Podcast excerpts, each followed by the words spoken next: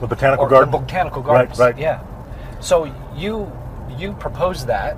Uh-huh. And and are kind of putting that together. And so explain that project. What's happening there? Well, um, over at uh, the Gateway Museum, they um, you know there's obviously a lot of pop, a lot of property around that area. Um, the museum is is phenomenal.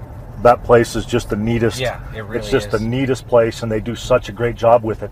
Um, and then there's all that. There's there's unbelievable exposure to the river right there. Yeah, it's and right on the. It's river. Right there, and the problem with, with the problem with so much of Farmington was I don't think the, the rivers were ever really utilized for their potential. There's right. not a lot of places in Farmington that you're driving down the roads and you see the river, or yeah. restaurants are butted up to the river, and you've got right. patios that look out over the river and, right. and things like that. So, the the Gateway Museum is an opportunity where it is an incredibly busy intersection in Farmington. Mm-hmm. It's right on the river. We have we have that uh, that exposure to it right there, and I don't know if you've spent much time back behind the museum back there. Definitely, yeah. It is spectacular. It's beautiful. It's quiet. It's there's wildlife everywhere. Yeah. It's it's just a really great place to hang out. You would never know that looking nope. from the road. You would never know it. You have to get out and, and just walk around. You don't even have to go through the building. You nope. can walk around, walk around it, the edge of it. And uh, it's awesome back there.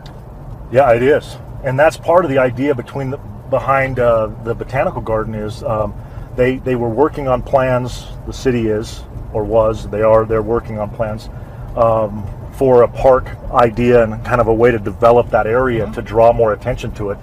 Um, the mayor's been doing a phenomenal job on on just really and everybody else with the city phenomenal job on really trying to promote you know a lot more outdoor uh, activities right. and and. Uh, the river walk. And so when the idea came out, I looked at the plan and I thought, man, that's the plan looks to me like a botanical garden. and and I think that the I think that the advantage to a botanical garden is is it, it gives us it gives us something that's not just a traditional park. Right. I mean, Farmington does a great job, and we've got great parks. Um, Doug Abe with the park and Parks and Rec Department, he does an incredible job, and and. Those guys are just, they're just doing such a great job with everything. But the idea of being able to market something that that can be an educational piece, mm-hmm. um, the, the botanical garden or demonstration garden can, can really show people what they can grow, how they can grow things.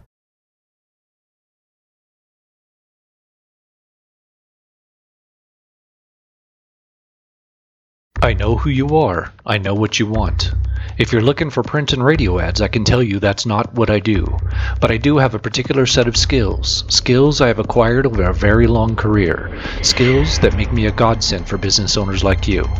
If you hire Ken Collins Marketing to build your website, people who look for you online will be able to find you.